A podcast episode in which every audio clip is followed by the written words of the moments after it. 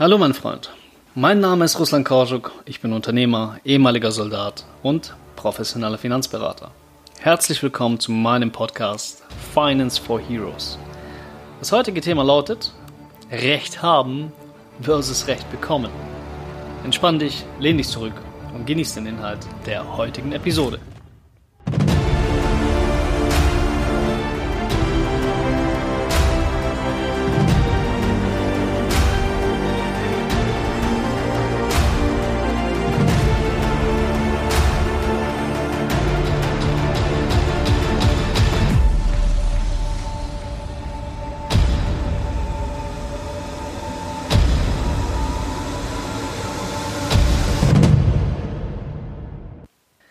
Das Leben verläuft nur höchst selten ganz genau so, wie wir es erwarten.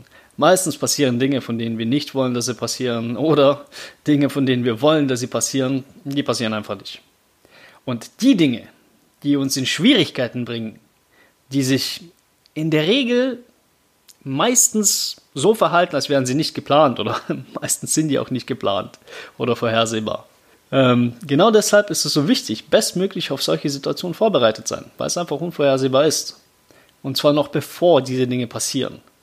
Und wenn es um das Thema Recht geht, ist es umso wichtiger, vorbereitet zu sein. Glaub mir. Denn leider ist die Welt nicht immer so fair, dass derjenige, der Recht hat, auch vor Gericht Recht bekommt. Mein Freund, heute möchte ich mit dir über das Thema Rechtsschutz und somit über die Rechtsschutzversicherung sprechen. Ich persönlich bin der Meinung, dass diese Versicherung weitestgehend unterschätzt wird, obwohl das eigentlich eine der wichtigsten Versicherungen ist, die man überhaupt haben kann. Die meisten Leute sagen hier, ich gehe ja nur vor Gericht, wenn ich auch wirklich Recht habe. Dann werden die Gerichtskosten sowieso vom Gegner getragen. Aber schauen wir uns mal gemeinsam an, ob das wirklich so einfach ist, wie die meisten Leute sich das vorstellen. Ich meine, die Wahrscheinlichkeit, dass du oder jemand, den du kennst, bereits in einem ernsthaften Gerichtsstreit verwickelt war, ist überschaubar. Und ich bin mir auch ziemlich sicher, dass du weder Jurist bist, noch hast du Jura studiert, noch kennst du dich so gut mit dem deutschen Recht aus, dass du genau weißt, wie es vor Gericht läuft. Mir geht es da genauso und vermutlich 99% aller anderen Menschen in Deutschland auch. Und trotzdem erzählen immer wieder alle davon, als ob es so wäre, als ob sie wüssten, was da Phase ist. Und das ist echt ein Phänomen. Es ist zwar tatsächlich so, dass der Gewinner der Verhandlung alle Kosten zurückerstattet bekommt, beziehungsweise dass der Verlierer alle Prozesskosten tragen muss, aber niemand stellt sich die Frage, wie lange so ein Gerichtsverfahren überhaupt dauert. Vor allem, was da passiert, äh, bis eine Entscheidung getroffen wird. Und keiner kann im, Vorher, im Voraus sagen, ob er gewinnen wird oder nicht. Ich zumindest kann das nicht. Wenn du vor Gericht gehen willst, um sicherzustellen, dass du Recht bekommst, musst du zunächst einmal in Vorleistung gehen. Das bedeutet, du musst alle Anwalts- und Gerichtskosten selbst tragen, bis das Gericht ein Urteil fällt. Und das ist nicht unbedingt wenig. Jede Mail, jeder Anruf, jeder Schritt, den du über, den, äh, über die Türschwelle deines Anwalts machst, jeder Atemzug, den der Anwalt im Zusammenhang mit deinem Fall macht, wird dir in Rechnung gestellt. Und so ein Gerichtsverfahren kann sich echt eine Weile ziehen. Ich selbst wurde im Juli 2017 in Tschechien als Fußgänger von einem Auto überfahren. Auf einem Fußgängerüberweg wurde ich von dem mitgenommen. Ich lag einige Wochen im Krankenhaus, hatte mehrere Knochenbrüche, habe ein paar Zähne verloren, habe sonstige schwere Verletzungen gehabt und habe natürlich wegen Schmerzensgeld geklagt. So, jetzt hat sich aber folgendes Problem aufgetan. Ich bin in Tschechien überfahren worden. Der Prozess fand in Tschechien statt und der Taxifahrer war ein Tscheche. Jetzt finde mal einen Anwalt, der Deutsch spricht, sich in der tschechischen Rechtsprechung auskennt und Bock darauf hat, dich als Deutschen in so einem Fall zu vertreten. Viel Glück dabei, mein Freund. Ich war zu dem Zeitpunkt glücklicherweise rechtsschutzversichert und habe von der Versicherung einen Anwalt empfohlen bekommen. Soweit, so gut. Damit war das Verfahren allerdings noch lange nicht erledigt. Der Taxifahrer, der mich umge umgeholzt hat, hat sich nämlich zunächst einmal quergestellt und weigerte sich anzuerkennen, dass er Schuld hat. Das muss man sich auf der Zunge zergehen lassen. Ich bin als Fußgänger auf einem Zebrastreifen mit ca. 70 km/h Fahrtgeschwindigkeit von dem Typ umgeholzt worden. Und der Dude sagt einfach, nö, ich habe da keine Schuld dran. Habe ich nicht gemacht. Also kam es zum klassischen Aussage gegen Aussage. Und ein langer Prozess hat angefangen. Alle Zeugenbefragungen mussten mehrmals durchgeführt werden. Dann musste ein Verkehrsgutachten erstellt werden. Und der erste Gutachter, der in dem Fall gearbeitet hat, hat einfach mal rausgehauen, dass ich freiwillig in das Auto gesprungen wäre und dass der Taxifahrer keine Möglichkeit hatte zu reagieren. Und das, obwohl es Videobeweise gab, auf denen man deutlich gesehen hat, dass das nicht so passiert ist. In Tschechien zählt allerdings das Wort des Gutachters mehr als jedes Beweismittel. Die einzige Chance, die ich in diesem Fall also hatte, war ein anderer Gutachter, also einen anderen Gutachter zu finden, der ein sauberes Gegengutachten erstellen kann, in dem deutlich wird, dass das erste Gutachten Müll ist. Und wieder einmal eine tolle Challenge. Finde in einem anderssprachigen Land einen Gutachter, der Bock hat, deinen Fall zu übernehmen und dem Gutachten eines anerkannten Kollegen in seinem Land zu widersprechen. Daran ist der ganze Fall bei uns fast gescheitert. Denn bis ein Gegengutachten erstellt wurde, wurde ich von der Stadt Pilsen angeklagt, eine Ordnungswidrigkeit begangen zu haben, indem ich die Verkehrsregeln als Fußgänger missachtet haben soll.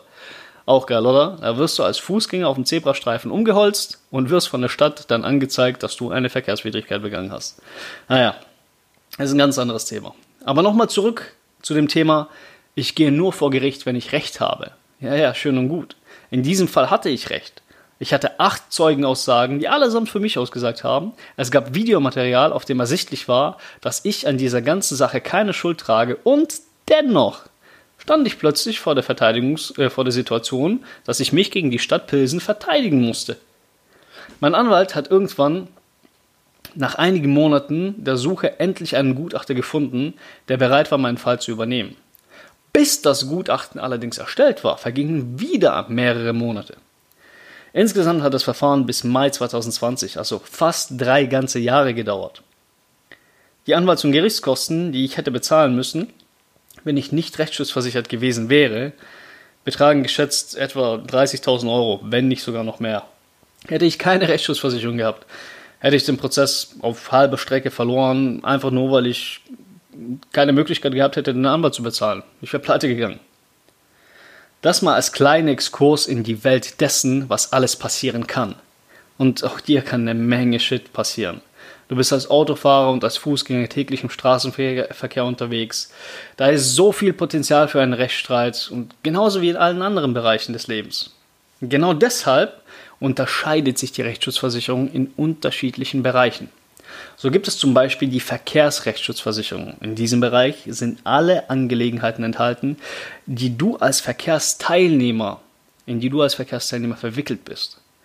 Es ist also egal, ob du mit dem Auto, mit dem Fahrrad oder zu Fuß unterwegs bist. Wenn du am Verkehr teilnimmst und irgendeine Scheiße passiert, wegen der du vor Gericht gehen willst, brauchst du eine Verkehrsrechtsschutzversicherung. Dann gibt es die private Rechtsschutzversicherung. Die deckt, wie es der Name schon sagt, alle privaten Angelegenheiten ab. Ein gutes Beispiel hierfür ist folgendes. Du, als Vollblutinfanterist, gehst mit deinen Kameraden am Wochenende feiern. Du hast dich natürlich wie immer voll unter Kontrolle und trinkst nicht allzu viel, aber Dennoch scheint es so, als hättest du an diesem Abend einfach mal ein Bier zu viel gehabt. Irgend so ein Typ macht dich dumm von der Seite an, oder zumindest meinst du, dass er das macht. Und in deinem Zustand ist das Level an Vernunft, auf welchem du dich befindest, besonders hoch. Also greifst du einfach nach dem Aschenbecher auf der Theke und betonierst das Ding straight in die Fresse des Typen, der dich gerade noch dumm angepumpt hat. Er hat wegen dir jetzt eine gebrochene Nase, einen gebrochenen Wangenknochen und drei fehlende Zähne in der oberen Zahnreihe. Du wachst am nächsten Tag auf und weißt nichts davon. Aber ein paar Tage später erinnert dich ein Schreiben seines Anwalts daran, was passiert ist, indem eine Schmerzensgeldforderung in einer Summe, die höher ist als alles, was du bisher im Leben auf deinem Konto hattest, deinen Verstand erreicht. In dem Fall wäre ein guter Anwalt auf deiner Seite nicht schlecht, oder? Der Anwalt wird dir in diesem Fall vielleicht nicht helfen können, sauber aus der Sache rauszukommen aber er kann zumindest Schadensbegrenzung für dich betreiben, indem er eine humanere Schmerzensgeldsumme äh, vereinbart oder dafür sorgt, dass du Sozialstunden ableistest, statt in den Knast zu gehen. Oder noch besser, stell dir mal vor, du bist der Typ, der den Aschenbecher ins Gesicht zementiert bekommt. Wie geil ist es dann, in so einem Fall keinen Anwalt zu haben oder sich keinen leisten zu können? So viel also zum Thema Privatrechtsschutz. Einer der wichtigsten Bereiche in der Rechtsschutzversicherung ist der Berufsrechtsschutz. Der greift dann, wenn du Probleme mit deinem Arbeitgeber, also als Soldat mit deinem Dienstherrn hast. Im täglichen Dienst kommt es zwar seltener vor, aber es passiert schon mal, dass du als Soldat einen Dissi aufgedrückt bekommst, ohne ihn je wirklich verdient zu haben. An dieser Stelle mal Grüße an alle meine Fallschirmjägerfreunde. Und richtig spannend wird die Berufsrechtsschutzversicherung für dich als Soldat aber dann, wenn du in den Einsatz gehst. Wie du ja sicher weißt, darfst du als deutscher Soldat nur dann das Feuer eröffnen, wenn auf dich geschossen wird. Du musst dich im Einsatz an die Rules of Engagement halten und auch sonst musst du echt mega aufpassen, dass du keine Scheiße baust. Kommt es nämlich zu einem Feuergefecht, in dem jemand durch deinen Schuss aus deiner Waffe stirbt, musst du dich vor dem Truppendienstgericht dafür rechtfertigen. Und richtig unangenehm wird die Sache dann, wenn sich herausstellt, dass die von dir getötete Person gar kein Kombatant, sondern ein Zivilist war. Oder mehrere Zivilisten. Denkt mal zurück an den Fall von Oberst Klein. Für alle, die den Fall nicht kennen, googelt den einfach mal. Als einsatzführender Offizier hat er befohlen, feindliche Öltanker zu bombardieren, um dem Feind diese Ressource zu nehmen. Strategisch sinnvoll. Blöderweise befanden sich neben den Terroristen, die die Öltanker transportiert haben, auch ein paar zivile Gestalten. Und Oberst Klein musste sich für den Tod dieser Menschen, die als Kollateralschaden entstanden sind, vor Gericht verantworten.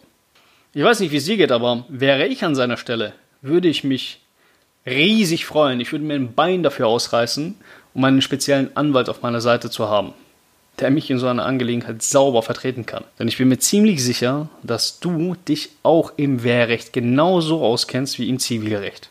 Also so ungefähr gar nicht. Und das ist jetzt gar nicht böse gemeint. Es ist einfach nur nicht dein Hauptauftrag, als Soldat dich darin auf dem Level eines Juristen auszukennen. Mit Privat-, Berufs- und Verkehrsrechtsschutz bist du also auf jeden Fall mal sauber ausgestattet. Aber wenn du wirklich einen vollumfänglichen Schutz haben willst, solltest du noch den Spezialstrafrechtsschutz in Betracht ziehen. Das Ding wird interessant, wenn dir eine Straftat vorgeworfen wird. Klingt zunächst einmal unschlüssig. Ich meine, keiner von uns hat vor, straffällig zu werden. Aber stell dir einmal vor, du tanzt im Club mit deiner Frau, alles ist gut, ihr versteht euch super. Du nimmst sie mit nach Hause und am nächsten Tag behauptet die Kach, dass du sie genötigt und vergewaltigt hast, weil sie nicht zugeben will, dass sie voll war wie eine Haubitze und dass sie freiwillig mit dir mitgegangen ist. All das ist schon passiert, mein Freund. Da wäre eine Rechtsschutzversicherung, die dich aus der Sache rausboxt, Gold wert. Das war mal nur ein kleiner Einblick in die Welt der Rechtsschutzversicherung. Es gibt noch viel mehr, was ich darüber erzählen könnte, aber ich bin mir ziemlich sicher, dass das an dieser Stelle den Rahmen dieses Formats sprengen würde. Wenn du eine Sache aus dieser Folge mitnehmen sollst, dann ist es die, dass es um ein Vielfaches besser ist, eine Rechtsschutzversicherung zu haben und sie nicht zu brauchen, als eine zu brauchen und sie nicht zu haben. Ich bin mir auch ziemlich sicher, dass dir das so noch niemand erzählt hat. Und wenn das stimmt, kann ich mir gut vorstellen, dass du jetzt darüber nachdenkst, dich in diesem Bereich richtig zu versichern. Und wenn das der Fall ist, sollten wir beide uns auf jeden Fall mal unterhalten. Wir kommen zur Frage des Tages. In welchen Bereichen, Privat, Beruf, Verkehr oder Spezialstrafrechtsschutz, hältst du einen Rechtsschutz als Versicherung am sinnvollsten? Schreib mir und lass mich deine Meinung dazu wissen. Das war's für heute. Wenn dir die Idee von Finance for Heroes gefällt, dann hilf mir dabei, diese Idee zu verbreiten. Wenn du diese Idee unterstützen möchtest, dann abonniere diesen Podcast, bewerte ihn mit 5 Sternen und lass gerne einen Kommentar da. Folge mir auch auf Instagram und auf Facebook. Hier findest du mich unter dem Namen Russlan Herbst oder auch unter Finance for Heroes.